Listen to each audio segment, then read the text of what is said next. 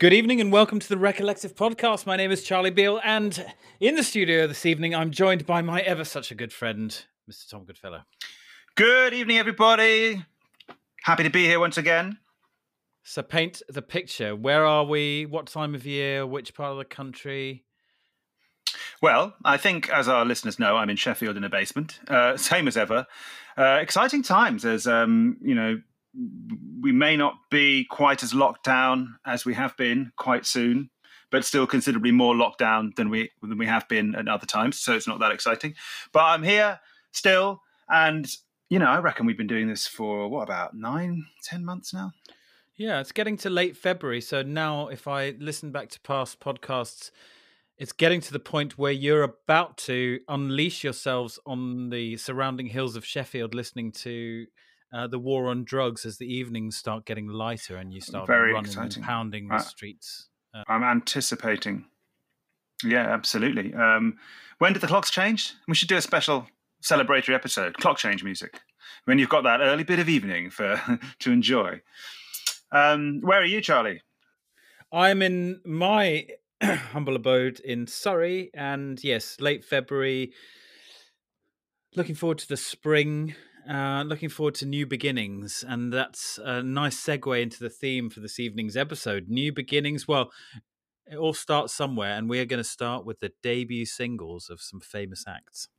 Yes, I'm quite excited about this because there's something about a debut single, right? I mean, sometimes they are peaks of greatness that are never uh, scaled again by those artists, and and it, they just kind of go downhill from there. Other times they're just a taste of what's to come and kick off these incredible careers that just grow and become much richer over time. And other times they do something else, but they're always interesting. Um, and we've picked eight of our favourites to play tonight. I wonder if it's confirmation bias because obviously, if if someone's gone on to do very well, then it's probably likely that their first single was good. There's that there's that old um, uh, saying that you've got you know five or five years to write your debut album and then five months to write your second one. It's always it's always likely that you've got some good ones stored up by the time that you you you make your mark on the world. Yeah, that's true. And i i mean, uh, that's true. But at the same time, there's often a tendency, as we have discovered ourselves, um, sometimes record company executives and managers and the like have ideas about the order of things and think that certain songs should be held back or that you shouldn't release a certain song first. The stuff like that goes on. And then there are just bands who happen to get a record deal and start releasing music before they're that good. Now, without mentioning, um, without being mean perhaps to a certain Sheffield based band that we've spoken about recently, Pulp probably didn't release their best music as their debut single. Um, and also bands like U2, I, I looked them up and the debut single, I don't think it was a song I'd even heard of. So there's a mix in there. And of course, a lot of bands go on for quite a long time uh, and don't release any singles. Sometimes they release albums but no singles um, for a while. And if you, the more you go back in time, I find it's sometimes hard to actually pinpoint with certain kinds of artists what their first single was because it didn't really work like that then. Yes, there are a couple on my list where it was released as a single and then it didn't make the album because it didn't do well as a single, but then it became a fan favorite and then it was released on subsequent versions of the album. So all those and and then that changes uh, according to territory, you know, so it was a single in this country but it wasn't a single there. So um lots of variations, but for my first choice, I'm going to take us back to 1955 Whoa. and not only is this the artist's first single, but it's an eponymous first single referenced in our Guitar Heroes episode. This is Bo Diddley, and the song Ah. is Bo Diddley.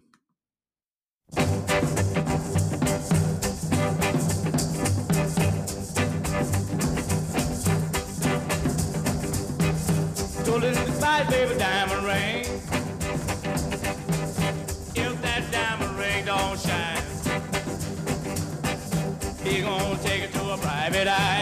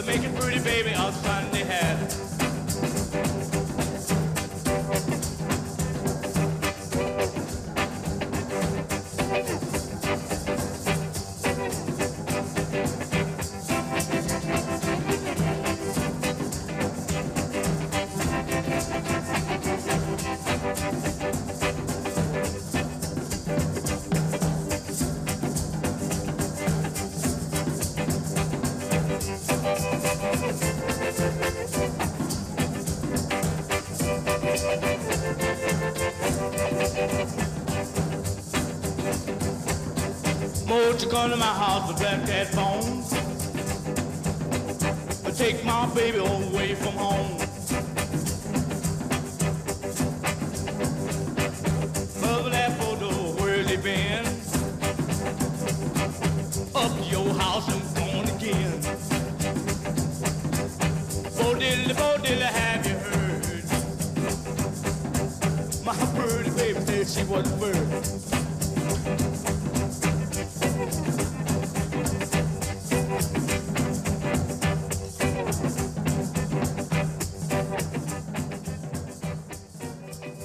So I must confess, it was our um, episode on Guitar Heroes and Johnny Marr's use of the Bo Diddley beat in How Soon Is Now that inspired me to look a little bit further into his work. And as you start doing that, you realize just how influential Bo Diddley is. Yeah, I mean, I, I don't think I'd realised actually, like you, till that episode, that he invented that whole well, that what we just heard. and was instrumental in taking blues through to rock and roll. That journey from blues to rock and roll, and and the, the well, I mean, let's talk about first of all the Bo Diddley beat. It's that syncopated musical rhythm that's widely used in rock and pop, and you'll recognize it in songs like Tom Petty's "American Girl," which we played, "How Soon Is Now" by the Smiths, um, "Moving On Up" by Primal Scream. Um, even Ezra Furman, who you often cite in this podcast, uh, "At the Bottom of the Ocean" is a song that uses that um, Bo Diddley beat. You've got yeah. the Rolling Stones who take it on "Please Go Home," which is on the the Flowers album. Um, Bowie tries it on "Panic in Detroit," which is on Aladdin Sane. Um, it just it just you could argue that the eight by seeing Scarlet, not necessarily on the guitars, but on the drum, the dum dum dum dum dum dum. Yeah, is um slightly a variation on that theme not to forget, of course, Craig McLachlan's cover of Mona, Mona. yeah, which was uh, my probably my first exposure to the the Bo Diddley beat. Um, I suppose mine might have been Mr. Brownstone by Guns N' Roses. oh, does that, Remember how that does that go again? Yeah, I do, but I can't quite might remember how it goes. I might tear it up for the good listeners. Um, yeah, I mean, for those of you, you know, not old enough to remember Guns N' Roses in their in their prime. Um, no, what a fantastic debut! My God, and just think 1955, like. uh,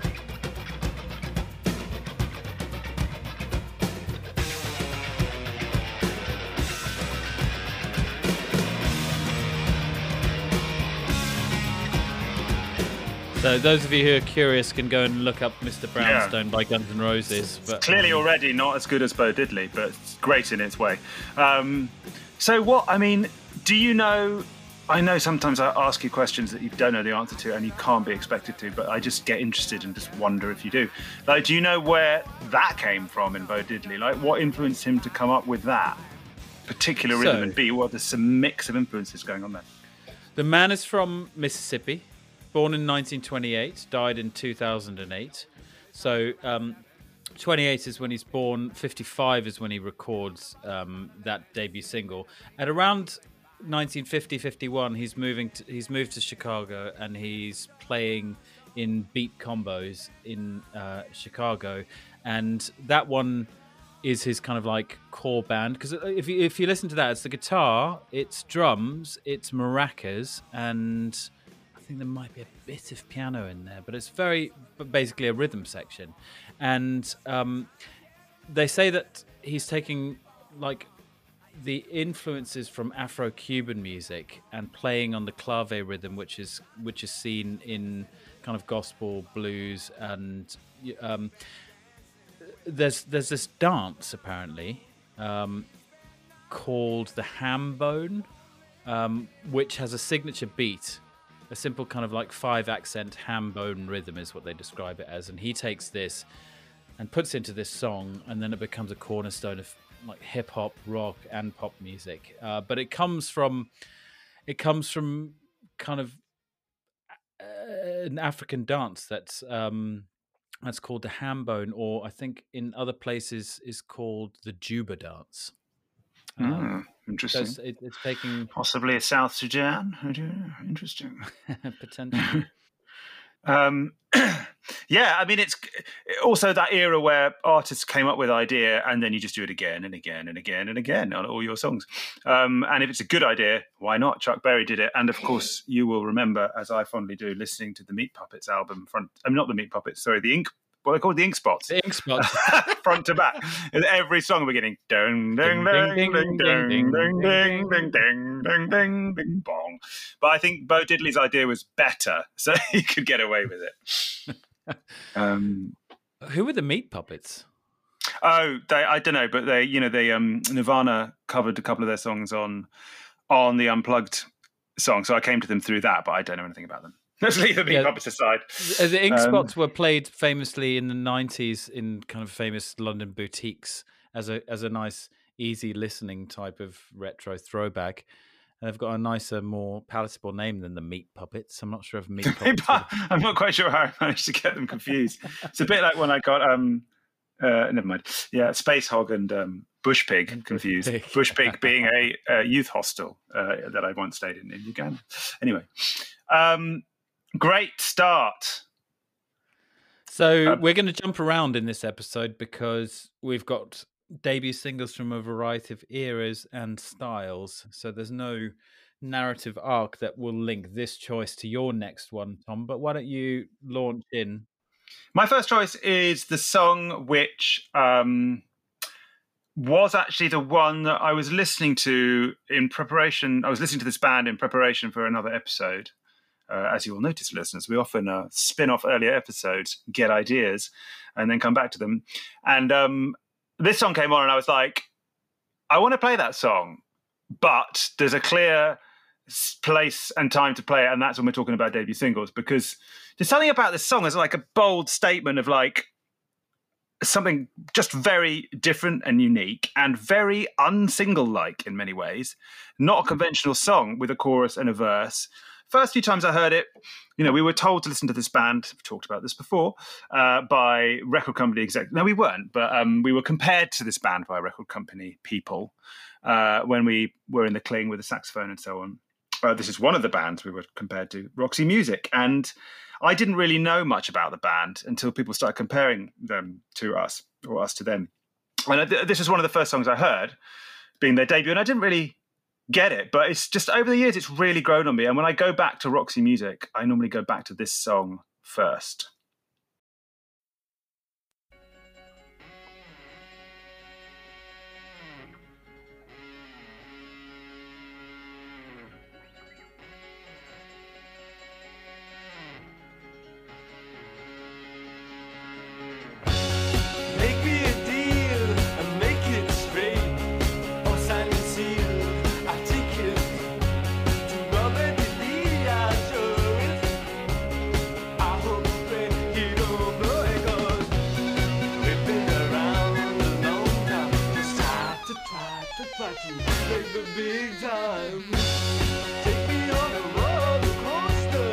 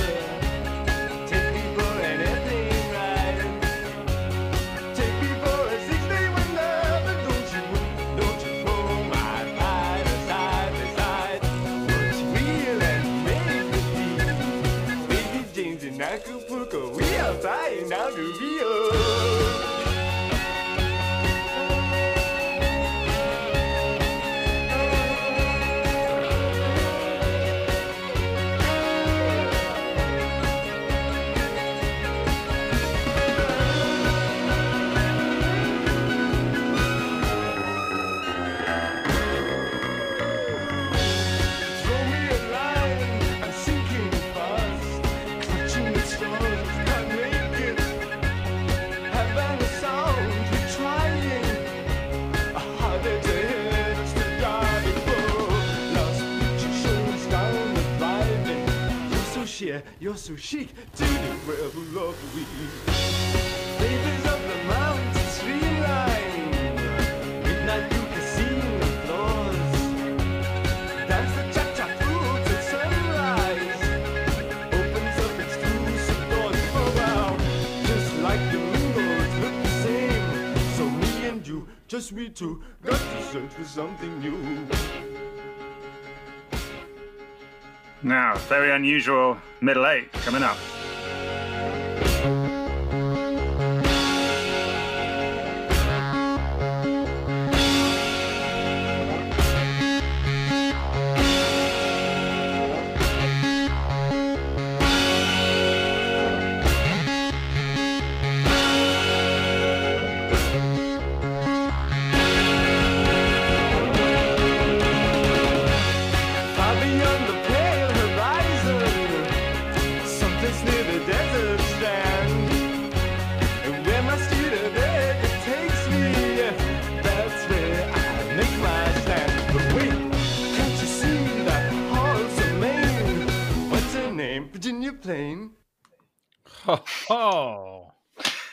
Why you have to listen to that song through the end. It's so good. it's so Um, good, isn't it? It? Yeah, it gets better each time you hear it. That's the thing. And it's And I think- oboe and saxophone, isn't it?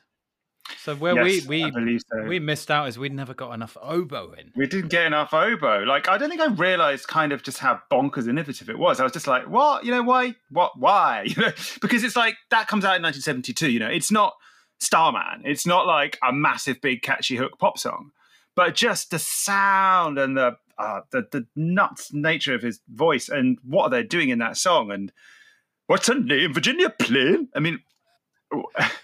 And then eh, that's Brian Eno coming in on the synth. Yeah, and really, it? Eno doing it. Yeah, so Eno and his earliest guise, I guess that we mostly know him um, before all the other stuff he went on to do with Bowie and with U2 and with inventing ambient music and all of that. Um, I don't know what it's about. It's just, but it's got these kind of wonderful throwaway lines all through it. You know, just I like flamingos. fags, bit like um, Richard with Snoutos. But I don't know if it's about fags, but apparently Virginia Plain is named after what was a brand Like of a rolling tobacco. tobacco, or Yeah. a painting by one of the band members who'd done a painting of uh, this pack Like of a rolling still tobacco. featuring tobacco. Yeah, and then like a naked woman coming out of it or something, as uh, in typical Roxy music. that was a motif that uh, Roxy Music would employ quite regularly, wasn't Yeah. it? Indeed. Um, but uh, I think it's also just quite an evocative. It's a great title for a first single because you're like, is that a person? Is it? Is it? Is it a name of someone? Is it a plane in Virginia, uh, or is it a cigarette? I mean, it, it has many different possible meanings, and it's quite evocative. And just the confidence to put that as your first single, with no chorus, no sensible structure, oboes all over it, a sort of stream of consciousness lyrics talking about someone called Robert E. Lee and singing about flamingos and yeah, I mean, so I think that's a that's a good debut single. It's tremendous. Would it be Um, allowed now? Who knows? Or maybe it's so good, like it would, would be transcendent whichever era it was released in. Maybe, yeah. Um, I'm not sure that Roxy Music's general aesthetic, uh, style, and sleeve artwork would go down so well today. And let's not forget that Brian Eno's, I mean, not Brian Eno, Bryan Ferry's kind of politics have surfaced in some interesting ways in recent times. I don't know what his politics are. I know he's got a son who really likes fox hunting. I'm just blaming Um, his son, I think, but I think yeah. he's um, of, of probably of the same the same ilk. Um, I don't know, maybe that's not fair, but you know, inspired and yeah, I imagine like nothing else that was happening in 1972 or since really. Very good choice. Um, yeah, this is. I mean, there's so many musicians who you have to kind of divorce from their politics and their ethos. Phil Um, Collins, for example. Yes. What, I what's Phil don't- Collins done wrong? No, he's just a real Tory. But um, Oh. I'm not. I'm, I, I think. I mean, I heard that long ago. I don't know. Maybe he's not anymore, or, or maybe he never was. But I partly also raised Phil Collins because you might have seen there is. Uh, I did come across one list as I was doing this. I didn't use the list much. I should uh, confirm, but there is a list out there of great debut singles, at which Phil Collins is number one for calling in the air tonight. Calling in the air tonight. Yeah, yeah. Of course, he. You know that doesn't feel like a real debut single because he had a massive. He was already a star at that point. True, although I should also confess that one of my choices is is is a well, two of them actually were already recording artists in a different form before. Um, so yeah, it's a grey area. no, that's What fine because I'm going to do a cheat now as well with my next choice, and Oh, it's a cheat because it's a debut single, but it's a cover. That's fine. Think that's allowed? I think so. Okay, so the original artist is Dale Hawkins, um, and Dale. Hawkins. Are you, what did you say? Nothing. I'm just guessing in, in my head, but I'll leave that in my head. Well, Dale Hawkins uh, recorded the song in 1957. He was a pioneer American rock singer and rhythm guitarist who was kind of associated with this swamp rock boogie sound. And he recorded this song, which got a lovely kind of circular uh, chord pattern. But it was taken on to a new level by the band Creedence Clearwater Revival, who I really love um, and may feature in forthcoming episodes around America. Indeed, I think they may. Um, but this is called Susie Q. It's quite long, so I'll leave it to go for a couple of verses and choruses, and then we'll start talking.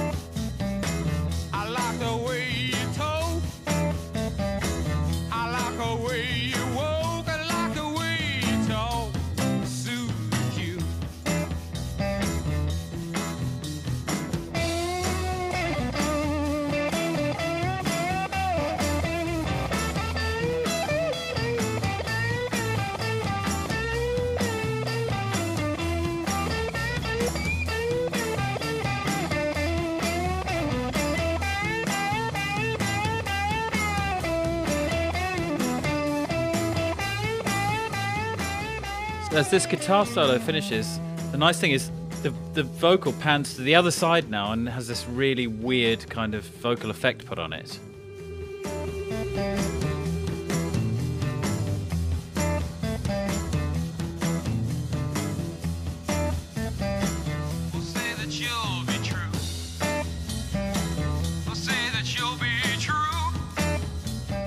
It's almost say that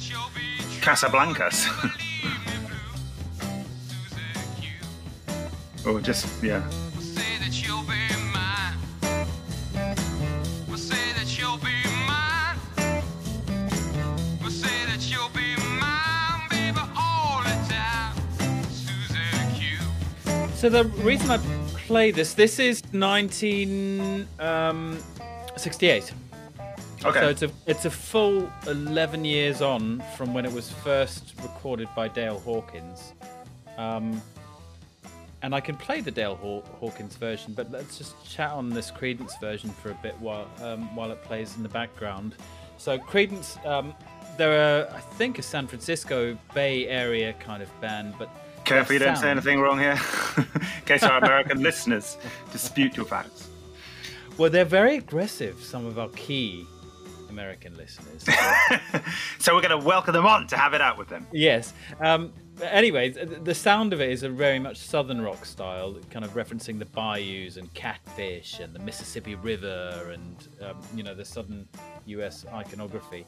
Um, I love Creedence. The, the, the singer John Fogerty um, is just like this kind of banshee-like bayou singer um, who I got into because. Um, well, actually, through my mum, we went driving through France, and she had a Creedence tape, and she played. I think we had she had Creedence on the one side and the Eagles on the other, and I really much preferred the Creedence side of that tape. And this is one of the ones that just is a good driving song. It's a great driving song. Actually, I never discovered Creedence. I don't, I don't think I've ever really heard the song, and beyond, you know, a few of the obvious big hits. Um, yeah, and I think it is, pro- you know, this stuff is made for American distances, isn't it? Big open skies, big open highways. Long Uh, it's got- songs. It's got a very satisfying chord structure, the way it just comes round. I, I might have ch- chosen it for the, the killer chord changes. Yeah, it's, it's it's got it all really, and amazing guitar solos and nice. It, it effectively becomes a jam at this point, um, but you can see that they, they've experimented with weird backing vocals, with kind of the first verse pan to the one side, the second verse then pans to the other, a little kind of um, precisely picked guitar line. Um, it's it's a song that for me is a recollection, um, and so when I saw it was a debut single, Yeah, Yeah, that's great. And it does seem it's almost like production wise, it almost seems a bit ahead of its time, doesn't it? Like like you say, they're doing I mean, firstly it's just very beautifully produced, but also the sort of things that they're doing are I don't know, quite quite different, I think, from what was going on at the time. Do you have an opinion on really aggressive panning? Because that was de rigueur in the 60s and 70s and all the kind of classic stuff. Well, stereo, Um, yeah, had just happened, and it was like amazing. I, I'm a, you know, I'm a fan of panning, uh, but I, I, yeah, I can sort of see why some people aren't. Things, things that are really aggressively panned don't always sound good when you're not wearing headphones, and actually, sometimes when you're wearing headphones, it's too much. I have heard things where I've just thought this, this is getting technical now, but you know, where this is just too panned too far to either side. Um, but in general, I think maximize the use of your stereo where you can. We've only got two ears. So would you tend to then, like, instead of putting them right to the one side and the other, put them kind of sort of halfway between? Oh yeah, yeah. When it's 100, percent I mean, obviously those Beatles records, you get stuff really seriously panned, and it and it does work, but it's not really designed to be listened to on headphones. I think when, um, yeah, I would normally pan more at a kind of two o'clock, um, depending on you know. 10 uh, to 2. 10 to 2. Okay, Yeah. so that that's uh, the Creedence Clearwater Revival only active between 68 and 72. They've got some really great songs. Um, urge you to go and check them out, or you can wait for our Americana episode. Where they're Where bound to appear. Trailing, trailing. It's going to be. It's going to be a a real American. Yeah, it's going to be a hot one, I tell you. There's going to be heated debate there between us with our deep authority on uh, the sounds of the American road and somebody who actually grew up in California. Um, anyway, let's go back to. No, we're not going back, are we? We're staying stateside. No, no, we're not. I believe. Oh no, shit. Yes, you're right. Sorry, I've got We are. order. We are. Now, this is another one that's kind of a cheat because I, to me, this is this band's debut single, and it, it is their debut single. So that's a pointless thing for me to say. But the thing is, it's not from their debut album. Uh, so they obviously had an album in which they didn't release uh, any singles, and also, of course, this band was composed of at least one person who was in another really great band.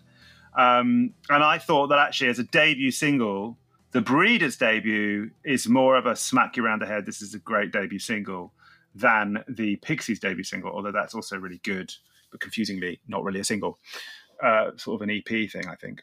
But this was a single, and it was a big single. And this is a time in the early '90s when, you know, two of my songs are actually from this period, um, early mid '90s, unsurprisingly, because it really takes me back to being in indie clubs, uh, you know, on 1993. Something like this comes on, and you just, you know, get down and enjoy it. And um, just it's just a genius song in its simplicity and its sonic qualities. Um, I can't believe it's taken us this long Yeah. to actually play it. I was going to so say the same thing. Yeah.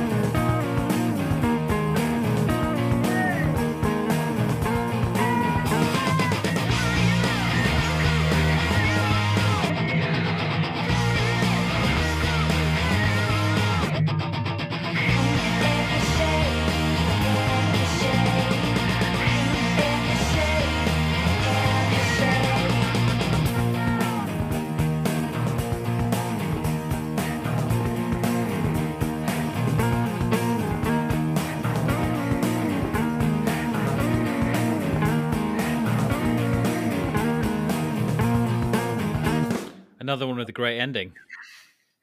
Yeah, short and snappy, and these things are like interesting because again, it sort of subverts what's normal for a single. It doesn't really have a kind of chorusy chorus.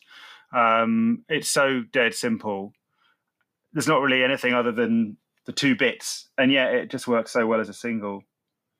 Iconic Um, opening. Yeah, absolutely. I mean, mean, it must be up there in the top 10 of songs that you instantly recognize. Yeah, and it was. I think they used it, and was it the Word or one of those TV programs as well? They just used that opening. It was like they must have made loads of money from it. But um, it was just yeah, it, it's the, the indie anthems that you got in that period. It was up there with the best of them, and I just I just can't believe they make them like that anymore. And I I mean, also I guess it, Pixies had just split up, so it was like you know one great band kind of ends, and then to immediately do something so good, you know, it's quite unusual and impressive.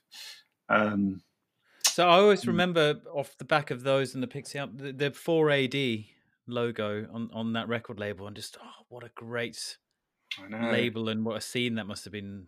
Uh, It's it's a bit like um, Sub Pop or any of those other indie Yeah. labels. that think they're So so- Belly Belly was on 4AD as well, I guess, and Tanya Donnelly was originally in the Breeders. I think Tanya Donnelly and Kim Deal started it as a side project when Tanya Donnelly was doing Throwing Muses, um, Yeah. and and then um, you know uh, Kim Deal was obviously in in in the Breeders. Uh, yeah, so I think they were definitely onto some kind of magic for a period of time, and of course it has been their biggest hit and they've not had anything like it before or since. But certainly before their first album, because I, I haven't followed their career that closely, but their first album, Pod, is great. Um, although apparently had no singles on it. And then um, they've made a bunch of other albums, and we should get Mike, our sometimes contributor Mike, has, has followed them quite closely, I think, and is always telling me how great their latest albums are. So, going to check them out. The other one that also reminds me, I'm not sure if they even connected, is uh, Veruca Salt. Oh yeah, yeah. I never really kind of- got into them or knew much about them. Um, were they also 4AD? I don't know if they were part of the same uh, record label, but they had that same sound as Throwing Muses. Um, but yeah, I, I love that song. I would I would welcome an episode with Mike telling us more about what happened to the breed. Yeah, and just generally like focus on Kim Deal, like as a person who's been in these two iconic bands, and um, what an amazing career! I, when we went to see the Pixies, uh, well, you got us tickets, and we went a couple of years ago. It was really Well, quite was noticeable by her absence. Yeah, and I think we wasn't there. discussed this in the Quiet Loud episode because it's not really about how difficult or how brilliant she was as a bass player, but it was also about the backing vocals and the vibe. yeah, the style and the combination of that voice and, and that kind of bass playing. Um, So yeah, there we have it. The Breeders, Cannonball. I don't know. Apparently, in the chorus, there, what are they saying? I just they are saying it won't win awards for the lyrics. Hey now, hey now, I want you, cuckoo, Cannonball, and then over the top, in the shade, in the shade. Maybe she has um, got skin problems and she doesn't need to be out in the exposed sun, so she wants them, but only in the shade. Maybe that's it. Um, maybe that's it.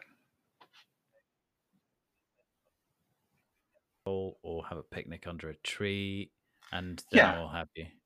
Exactly, cuckoo, um, who presumably is the name of her, the person she's courting. Um, Yes, which is probably short for Cooper.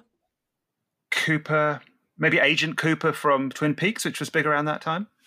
Potentially. We, Okay. we we speculate occasionally on this podcast. We need to listeners. I revisit hope- I this. hope, I hope you don't mind.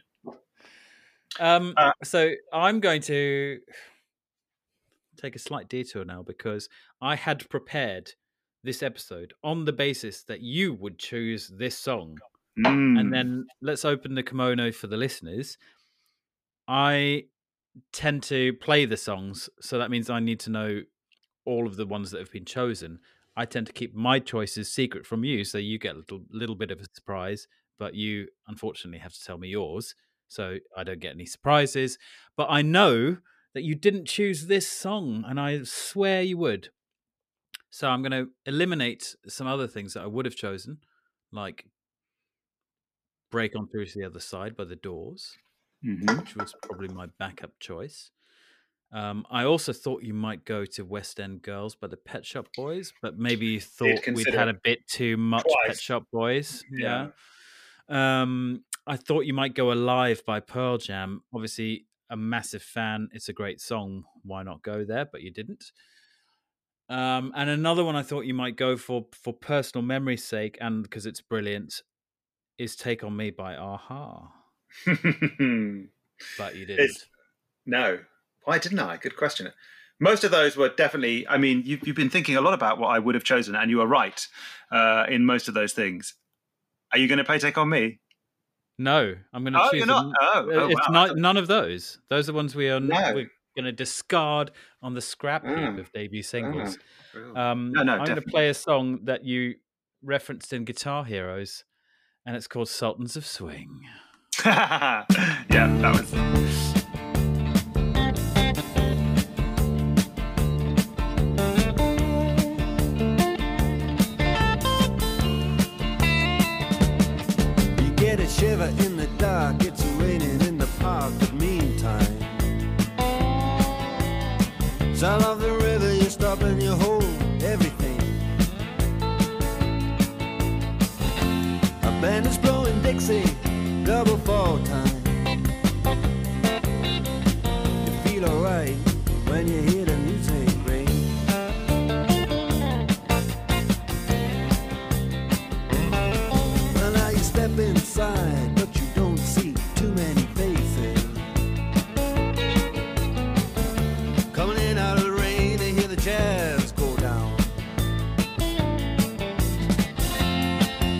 Competition in other places.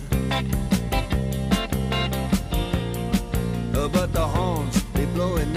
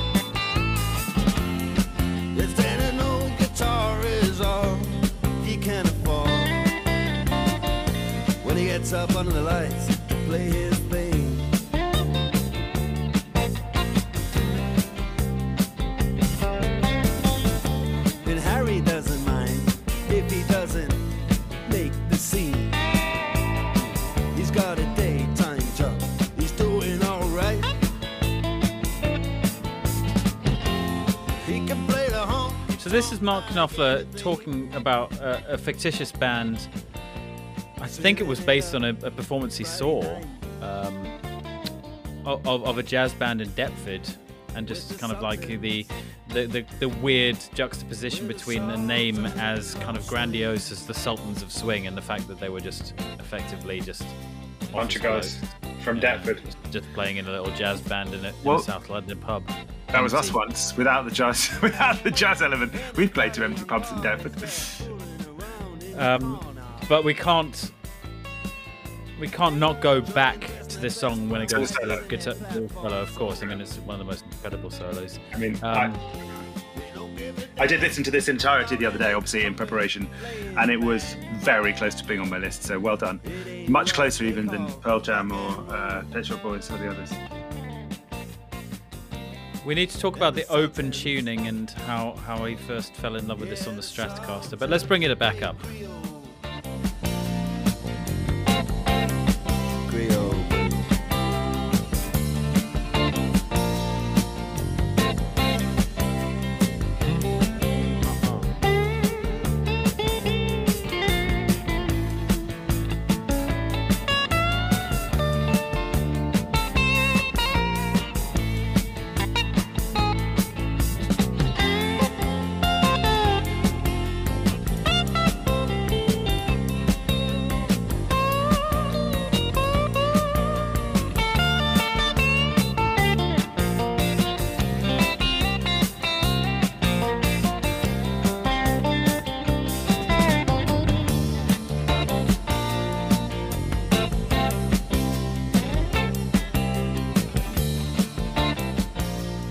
That's almost like a palate cleanser, or just like it's warming you up for what's about to come. Real solo.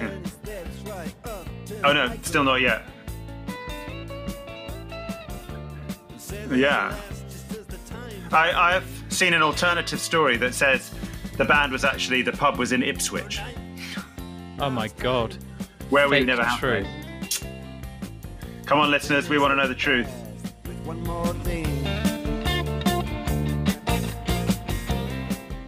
But it's amazing it's a first single because, again, you just how how how do you come up with this as your first single? Like, it's simple in a way, but it's also it sounds like a kind of mature. Well, they probably were already quite a mature band. I don't know. Here we go.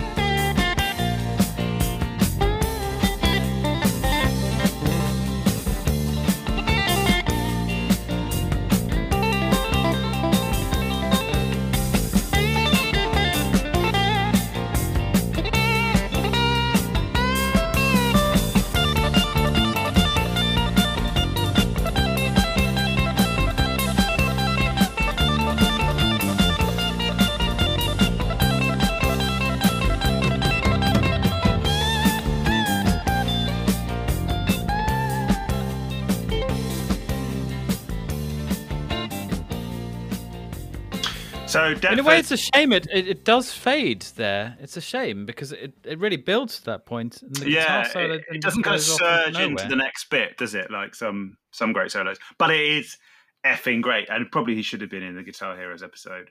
And it's so clean as well. Like he doesn't need to rely on a lot of distortion effects. Just like a good guitar, nice, clean, you know, slight, slightly overdriven sound. It was Deptford, I think. Okay, thank God for that because I'm beginning to doubt the very ground I walk on.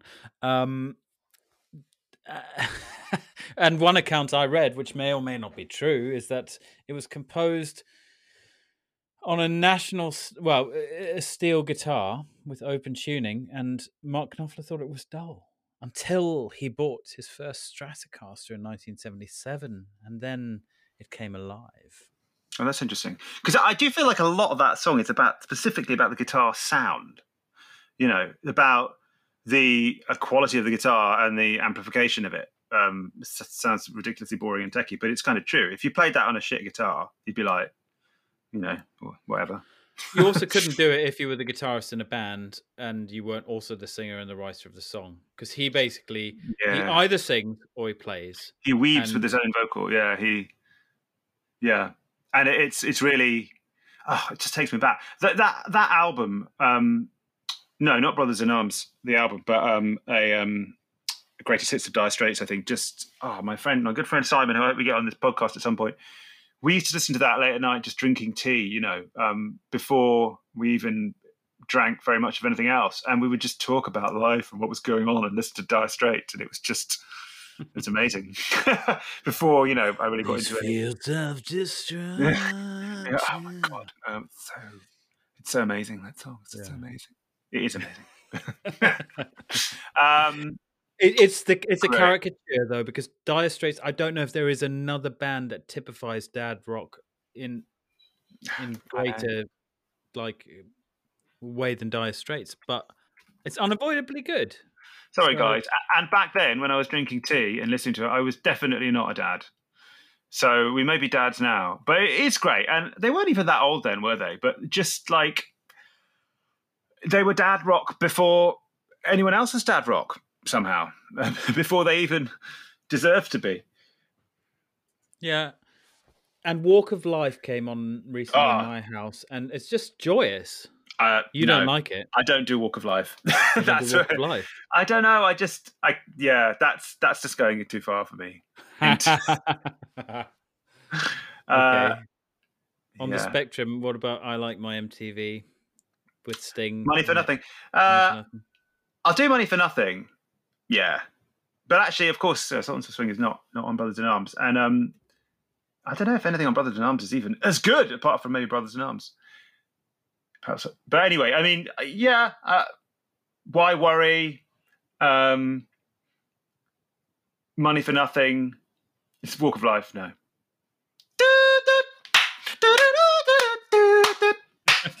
Why don't you like it? It's joyous. Come on. Oh, yeah, it's joyous. It It is joyous. It is joyous. Um, Um, but but, uh, yeah, but what about the deep line? We only have one world, but we live in different ones, or we have but one world and we live in different ones. From doesn't the even make sense. Romeo and Juliet. I Thoughts thought it was that? one of the deepest lines I ever heard when I was thirteen. I'm gonna just look up Brothers in Arms. I don't think I know that lyric. We have one world, but we live in different ones. They're just, you know, So many different worlds, so many Ah. different suns, and we have just one world, but we live in different ones. I thought that was just Uh, like mind blowing about how we can't talk. yeah. Okay, so he's just playing on the word world in a, in a way. there. And we he- have just yeah. one world, but we live in different ones. I mean, you could apply that to climate change. You could apply it to irreconcilable geopolitical conflict. The Yeah. man is a genius, and he can twiddle. he certainly can twiddle. Um, so, from one lyrical genius to another, or not, here's another song, if it's me and if it's what I think it is, which um, as soon as I thought of it, I was like, was that the de- was that the debut? Oh, that was the debut. I was like, okay, I'm just going to listen to that. Do I really want to play that? I'm just going to listen to that, having not listened to it for years. And this is not one of my favorite bands or anything um, at all, really. But I listened to this. You you know it's true. You you've got my lists, mate. We've done the lists from nineteen whatever ninety seven. So it's, it's beginning to emerge that you love this band. I haven't played them at all on our podcast. You've played one, um, I think. But anyway, this song, when I listened back to it, I was like, that is going in my list. And it even overtook Virginia Plain as a like essential because what a debut single. Um, and again, it takes me back. I think I've told you about the time I was in the zombie club behind King's Cross Station. And this song came on, and I was like, I'd heard it like once before, and I was like, oh, it's that song. What's that song? I was like, this something is happening here. You know, that was when something was born. I think about for me about I don't want to use the term Britpop, but about what was going on in music in this country at that time. Love 'em or hate 'em.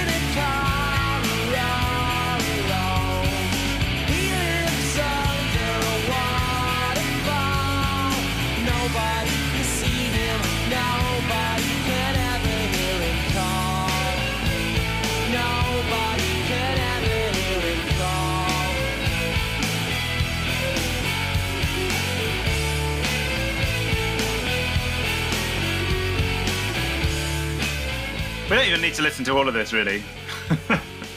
Doesn't have a great ending like some of the others. And Yeah, um, you've got the you've got the introduction, you've got the howling vocals, you've got the nice chord. Yeah, I mean, it, it's almost like the opposite of the Dire Straits song in a way because like the guitar sound is just like "Bleh." it's just like a load of dirge. There's not really any art to it. There's no sort of bounce and like lightness of touch in this song. It's leaden. It's like dirgy, but that's exactly what's great about it. Yeah, I don't under- understand. You can't pinpoint a single element of it and say that's why it's great. Yeah. It's almost yeah. The elements not aren't lyrically very- sophisticated. The guitar sound isn't amazing. Uh, I do actually quite like the drum sound. Yeah, does the job. But you're right, nothing individually about it is really any good.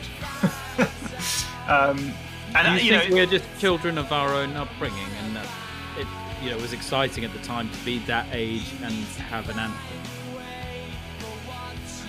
Yes, partly that. And uh, it's again in a different way from Roxy Music, but similar. It's a kind of confidence of it. It's a first single. Uh, and what you know, when I listened to it the other day, firstly I wasn't listening to it over Zoom, which makes a big difference to sound. Also, I had my headphones on and I was walking, and I, you know, I, there's definitely something about motion and listening sometimes. If you're walking at a certain pace and listening to a song like this and being like, "Fucking hell." Were you That- bowling down Yeah. and knocking people out the way like Richard Yeah, Ashcroft? And, Totally. I mean, it sounds pretty shit to, shit to me today. But the other day, when I was walking down the street like that, going in a fucking cum, it was brilliant. Get out of my way, fucking bin. Yeah. Um, Um, it's visceral. It's, it really is the opposite of the Dire Straits song as well. When you think about the quality of the guitar solo, I mean, it's just like a very poor rip-off of like the riff from Layla by Eric Clapton. Um, One thing I didn't understand when I moved over here is everyone at the time was going, "Oh, Oasis, they're just ripping off the Beatles." oh, that's And stupid.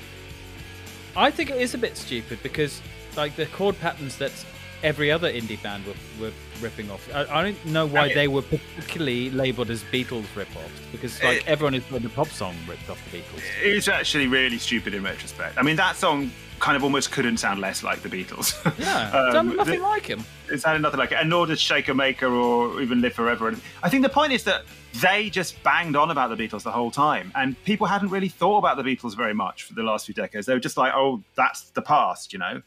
So it was partly like they brought it on by going on about how amazing the Beatles were, and they had a provincial accent from the north. I mean, I don't know, And bowl they were haircuts and yeah, and they were maybe a bit more eh, obviously drawing on the kind of early Beatles pop sensibility in terms of the tunes than someone like the Smiths or whatever the previous decade. But yeah, I guess they were just making big pop songs and talking about the Beatles, and that convinced everyone that it was clever in some ways because people started to believe that they were somehow like the Beatles. So I'm going to take um, a trip back. So what what year was Supersonic? Ninety one, two, No, 94, I think. four. Okay, I'm going to go back 14 years to 1980. And this is a band we've played before, one of my faves, but this is a very, very early incarnation of the band. And this incarnation of the band featured the chief songwriter Vince Clarke, who would then go on to be songwriter for yeah, a Yazoo, The Assembly, and then Erasure, who I actually have a very soft spot for, um, partially because I've been compared to uh, Andy Bell in terms of looks. Um, Not yeah. No, no offense to Andy Bell recently, but don't go there. Well, I don't know. I think haven't he's had, I that think he's had some. either. I think he's had some work. That's the problem. It's not the aging; it's the work. Oh, you're saying that he's looking better than me? No, I'm saying he's looking worse because he's had too much work done on his face. Or wears too much makeup. He looks weird. Anyway, let's not talk about it. I, I'm a fan. You know, Andy Bell. You can do what you want to your face. So Depeche Mode. This is their debut single, and it's called "Dreaming of Me," and it reminds me, in particular, of driving um, through France with Mike. And Depeche Mode have got those two greatest hits albums, the first half and the second half. And the first half was really fun. Um, it's got songs like "Just Can't Get Enough" and um, and this one, "Dreaming of Me."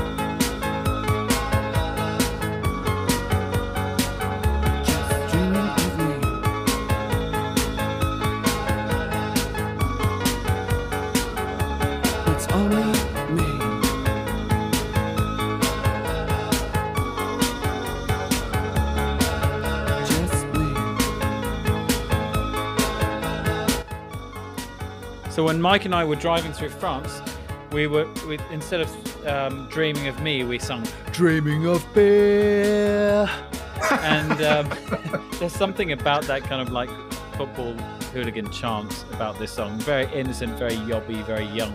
Uh, they were young Essex boys, and it doesn't have any of the darkness that comes through in later Depeche Mode work when Martin Gore takes over the songwriting duties and Vince Clarke plugs off and, and does all sorts of other electro synth pop stuff with other people. Yeah, it's. I mean, it's. It's. I listened to an interview with Erasure the other day actually, and they, he had still got this like Essex accent, and they just actually both just sound like such normal blokes. It's quite. It's quite nice, and um, like Vince Clarke. Can you? I don't have the timeline clear in my head between this and Yazoo and Er- Erasure. Was it that? Was that the order? He was in there. That he went to form as Yazoo after this, or No, so there were a couple of bands that preceded De- uh, Depeche Mode, uh, in which Vince Clarke was like a central member, and so he he is in a band called No Romance in China with Andy Fletcher, and then in 1980 he forms a band called French Look, Oh, wow. um, busy? which I think has got then Martin Gore in it, and then that becomes Depeche Mode, and and like he's only in Depeche Mode for about a year for the, the album Speak and Spell, and then he buggers off, and then Depeche Mode go on and become a, a huge international band. So that that that that album Speak and Spell is is all Vince Clarke songs, and then he goes off and does I think Yazoo. And then the assembly, and then Erasure, and Oh Erasure is wow! I had no idea one. there were so many. Yeah. Uh, amazing! What a legend! Like clearly, yeah. And and it picks up a bit on. He, he talked about being influenced by the Human League. Uh, I guess this was just after some of that stuff we listened to in the Sheffield episode. Um. Oh, oh no! This year, this might have been around the same time. What year is this from? This is 80. Okay. Uh, so around exactly around the same time as what, what was happening in Sheffield. Um, more palatable than um, Cabaret, Cabaret Voltaire. Voltaire, but about the same as the Human League. And Yeah, Heaven Seventeen. Just such such a distinctive. He, he does have a very distinctive style there, doesn't he? Like, I mean, that that sounds like the Yazoo and the early Erasure, what, whatever he's doing there. And like you say, that early Depeche Mode album, it sounds more almost like them than like Depeche Mode. Um, yeah, and if you think about, I don't know if you know the song "New Life," but certainly you will know the "Just Oh, yeah, yeah, yeah. Just Yeah, yeah. can't I- get enough. I know New Life. Um, yeah, Those were all written with Vince Clarke as the singer, but then Dave Gahan joy, joins the band and starts, um, you know, So- singer. why did he leave, and why did Martin Gore not get involved in the songwriting? Then was it a kind of a bit of a power struggle, or musical Uh, differences? I don't know, but I think the way it's reported is I think Vince Clarke's quite generous about it because he goes on to say that um, you know Depeche Mode obviously write these darker songs that he he couldn't have done, but he still thinks they're brilliant. Um, but the way he described it is he thinks that everyone in the band at that time thought it was them that was responsible for their success, Right. whether that's Dave Gahan or Martin Gore. I think I think he's basically more of a private He needs an Andy Bell so he can hide behind the. Exactly. And Yeah. the famous thing about the dynamic between Andy Bell and Vince Clarke was that Vince Clarke would just stand behind the keyboard, po faced, and Andy Bell would be the front man. Um, Yeah.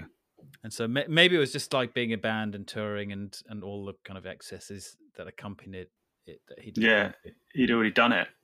Interesting. Yeah, I actually considered um, the first Erasure single as well. I had a listen. I was like, "But who who needs love like that?" But um, it's just not really as good as some of the later stuff. So. Um, What is your But yeah, great choice. song? well, as you know, I'm a big fan of Respect. Um, now, hang on a minute. Is that what I mean? Give a Um, little respect. yeah, yeah, yeah, yeah. Then so I hear you calling. Oh, you, don't, baby. you don't mean um, Let's get not stop. Stop is good. sung? Stop. Also Stop. good. Stop is a close second. Um, Um, Um, Love to Hate You is one I also liked. Oh, But that's anyway, we're getting off track. We are. next choice? do a whole episode on him. We've one on Vince Clarke's career actually. Uh, okay, so shifting gear quite substantially again here. So uh, when I remembered that this was a debut single, I was just thinking about different things I could play. I thought, yeah, because so this is again it's just a little bit of a cheat in a way because this is someone who was definitely having a lot of success as a recording artist and singer before this song. But i thought it was quite an interesting one to choose as well because this album came out in, i think 1998 or 99 and i really loved this album and it's like it's i guess it's a hip-hop album and i wasn't you know i'm not educated about hip-hop really apart from listening to a lot of snoop dogg and some of the stuff around the g-funk era. Um, i hadn't really you know, th- this was a massive mainstream hit, obviously, after the Fugees. So I'm talking here not about the Fugees, but about Lauryn Hill. And I, the Fugees, I could sort of take them or, or leave them really. And everything they did seemed to be like sampled or a cover or something. And um, although I'm sure there's plenty of samples on this album, the Miseducation of Lauryn Hill was a great album. Uh, and very evidently the only great album by Lauryn Hill. Um, and, uh, but, you know, as again, as a first single, to come off a first album when you've just left a, a really successful band. Um, you know, she was on a high and then she kind of almost went higher. So I think it's really interesting as well because it kind of brings in all this sort of 60s, really soulful stuff along with the hip hop. Um, and it's got that incredible video where she's like, draws a line down the screen. Do you remember the video? And it's like 1967 on one half and 1998 on the other half. And so there's like you need to watch that video. So there's like a 60s Lauryn and then there's 90s Lauryn. And it just says a lot because she's talking about kind of values and she disses both um, men and women for being kind of too materialistic and commercial in different ways. And so, but not in a way that's kind of overly patronizing. And, um, and then she, yeah, kind of juxtaposes the sort of 60s soulful sound with this kind of 90s atonal stuff that also kind of reflects the value she's talking about. So it's anyway, let's hear it and we can talk more. Yo, remember back on the bully when cats used to harmonize like, Yo, yo, check out yo. My men and my women, don't forget about the dean. This is not the most the king, yo. It's about a thing, uh, yo. Feel yo. real good, Word, wave your hands in the air and lick two shots in the atmosphere.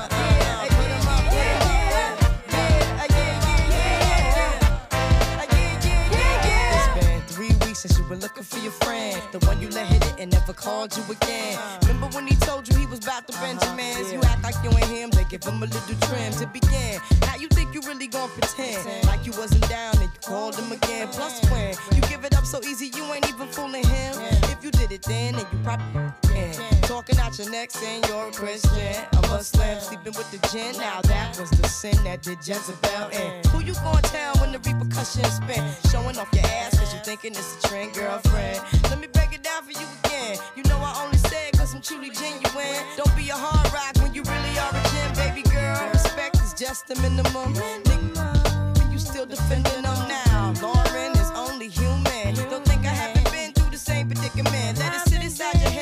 million women in Philly pen. It's silly when girls sell their souls because it's sin. Look at where you be in. Hair weaves like Europeans. Fake nails done by Koreans. Come again. Yo, a win-win. Come again.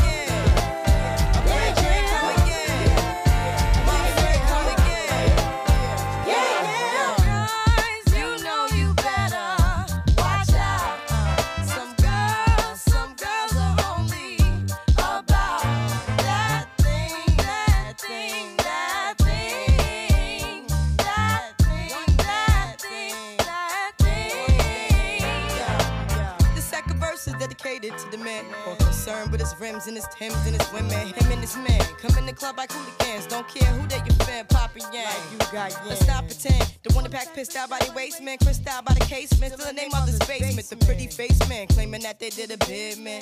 Need to take care of their three and four kids. Been the face case when the child support's late. Money taking, heartbreaking. Now you wonder why women hate me. The sneaky silent man. The punk domestic violence man. The quick to shoot the semen. Stop acting like boys and be men. How you gon' win when you ain't right within? How you gon' win when you ain't right within? How you gon' win when you ain't right within? Uh uh, come again. Yo, yo, come again.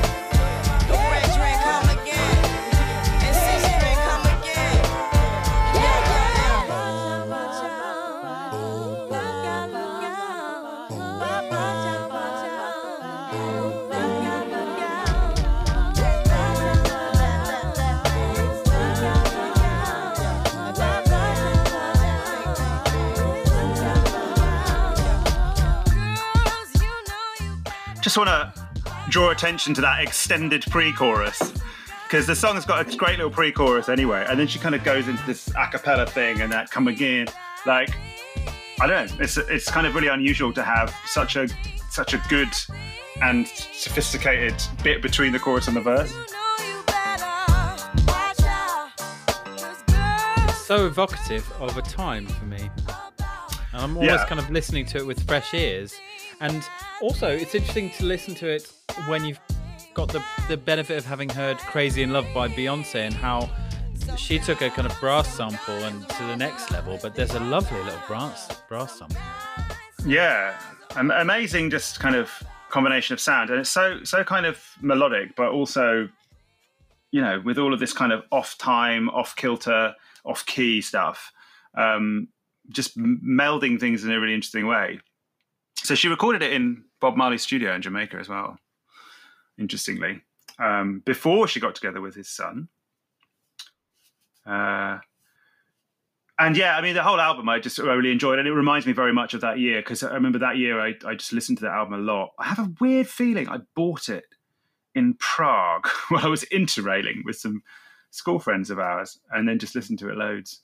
I Um, listened to it a lot random. with my now wife, and it reminds me of getting to know her, along with um, some Smashing Pumpkins numbers that I mentioned previously. But I think it's it's also testimony to the fact that in the Fugees, she was the talented one. Because if you go and, and then look at what Wyclef Jean did afterwards, Yeah, I think it was a load of bollocks.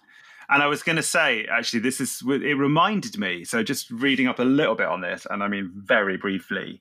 Obviously, her relationship with Wyclef, the impression was created in the Fugees probably by Wyclef that he was the talented one, and it was all about him, and their success was all about him. Uh, and um, and she was obviously feeling like, hang on a minute, I've got something to say here, and, and feeling suffocated. And then it was acrimonious, and she left and did this. And it reminded me of when we were preparing for the country episode, and I was listening to this Dolly Parton podcast, which actually I listened to ages ago anyway. That I mentioned it. The um, what's it called? Dolly Parton's America. And uh, take note, American friends. We do research, and um, uh, there was a period where Dolly Parton was on this TV show, and she was just you know the pretty blonde girl sitting with I can't, I can't remember his name, the famous guy who was a you know It's her, the um, one, the one with the funny name. Because, because isn't this the the, the person now. who she wrote? Um, you know, she wrote those two great songs in the same day. yeah, Um, although actually, she, it's interesting because she says that, and then she she she says it, and we talked about it on another podcast. But then she says something that makes it clear it's not true. Anyway, it doesn't matter. like the timing is uh, confused, but um, yeah, it's that guy. Um, and It's he like- was the. Towers Jefferson or Uh, I'm going to look it up. Uh, it was really famous. Um, it was um, oh, I can't find it. Um, anyway, but the point is that it was all about him, and she came in. Uh, Porter Wa- Porter Wagoner, the wagon. yeah, yeah, Porter Wagoner, and so he was really, really, really famous, and she was not supposed to be sort of anything other than a good singer, perhaps, and and a pretty blonde.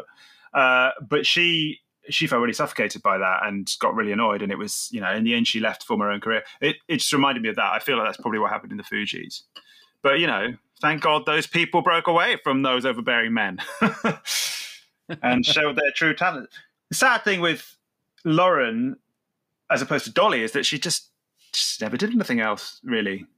And um, I don't know. Apparently, she just, in a way, it's what she's singing about in that song, right? She wasn't cut out for this. She didn't want the bling and the, and she was uncomfortable with it, and she didn't want to keep playing to this. I mean, she must have been so famous. You know, it was such a successful album, like globally. And I guess she just wasn't up for it, and she never became up for it again. Um, and it was a, it was a smash hit, commercial hit, but everyone respected it as a piece of art Yeah, as well. also it still really- does. Yeah, which is really that's the holy grail, right? Yeah. Commercial and critical success. So that's my last number. That's our last number. We're moving on to our own song. I think it. Yeah, it's difficult when you've played a load of really great first singles. Um, Um, this is the problem with our, our the conceit of our episode and our format is we do tend to end off with with, with a an unknown song by a band who didn't make it um, after looking at the greats. Well, fuck you if you don't want to listen to it. Turn off this is um, it's it's also got a great video drawing on the 1960s imagery, much like Lauryn Hill. Um, this was part of a double A side, to be precise, wasn't it, Charlie? It was, and I'm glad we had two A sides because it gave both of those hits room to breathe as hits in their own right. Two wrongs do make a right. No, I mean there's nothing wrong about them, but um, yeah, it, it made sense actually. It's called Uh, Never Good Enough. I remember you sending me the demo to this and being so excited about recording it. Um, Yeah, It's ostensibly about. Is I mean, like, okay, so here's the question, Tom: Is it about the music industry and us kind of like trying and trying to write songs and them not being good enough? yeah, basically. Although actually, I think it's one of those songs where had it been successful, it would have resonated with many other people in different fields of life. Uh, but it was, yeah, the proximate um, thing behind it was we'd been sort of had some songs that really piqued the interest of the music industry, particularly with with the Cling, with our first band.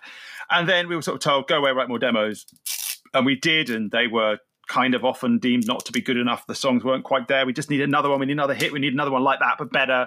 That whole thing, and then feeling um, judged uh, by these people who were often sort of our age, or you know, not necessarily didn't seem like any great authority to sort of come and say, no, you need to go away and listen to some magazine and write something that's a bit more like that, or you know. And there's a line in it about we might have talked about this. Men in wigs are coming around for tea, and it's quite funny because the men in wig. I was just thinking about the stupid haircuts that all the A and R men had. Like they often, you know, they had to have like a really indie looking haircut.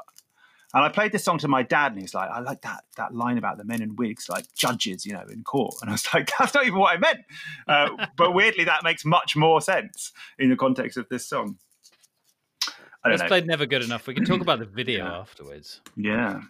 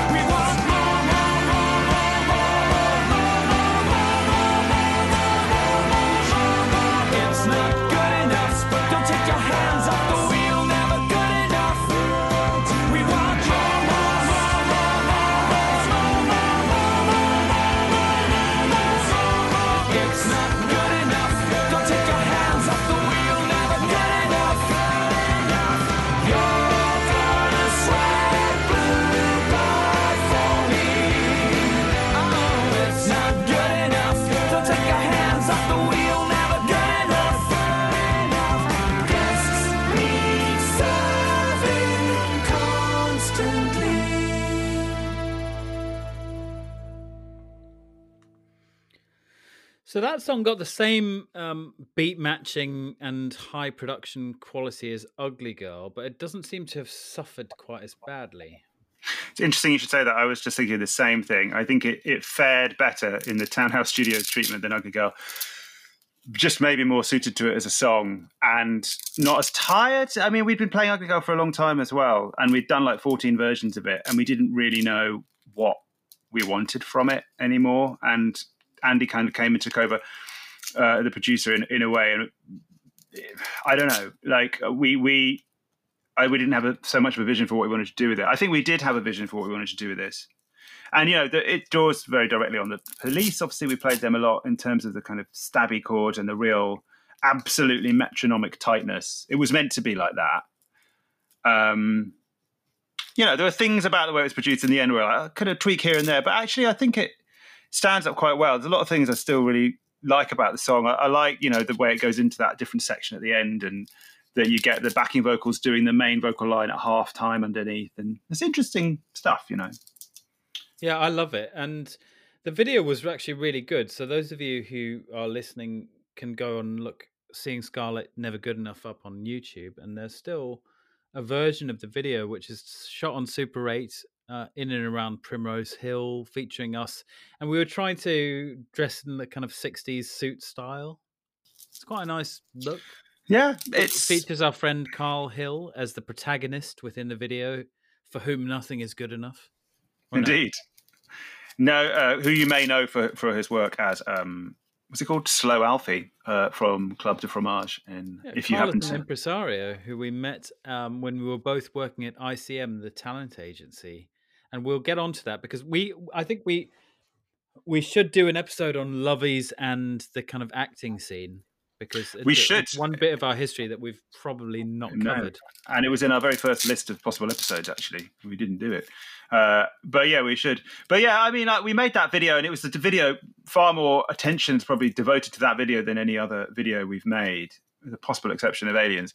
But this one, there was more of a concept behind it aesthetically than there was aesthetic concept of Aliens. Is get some people wearing alien masks and low cut tops, um, but um, yeah, uh, it's it's a it's a it was a good thing that we did, I think, with seeing Scarlet, that song and that video, and we enjoyed it, I think. And I, I'll never forget playing that song at the Tea Time Shuffle in Leeds, as I was saying to our guest Mark Sturdy recently. And we played that song a few times, and it was new, and we were excited about it, and we played it with real energy. And I think the audience felt it and bought into it.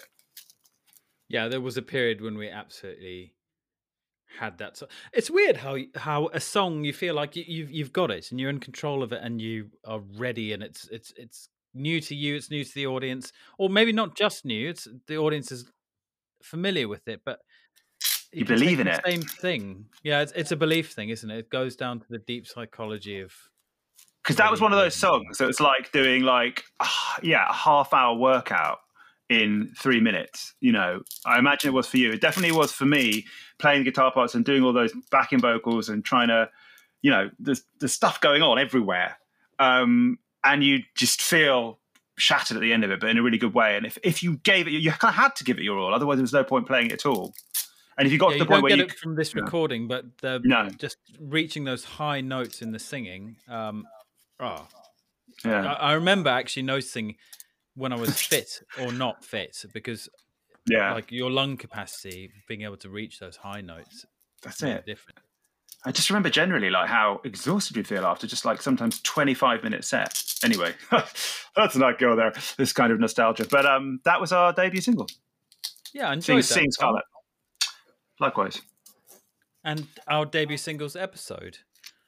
Yeah. And we're we're conscious that we've we've rambled on a bit in previous episodes, so I'm going to draw it to a close this evening. Not going to look at the map. Not going to look at uh, what are the other things we look at. We're not going to make jokes about how old we are. We're not going to No. look at the map. And we're not going to Um, make fun of uh, the younger generation. See, now we're already talking about these things. Okay. Until next time, when we'll do all of that once again. Good night. Good night.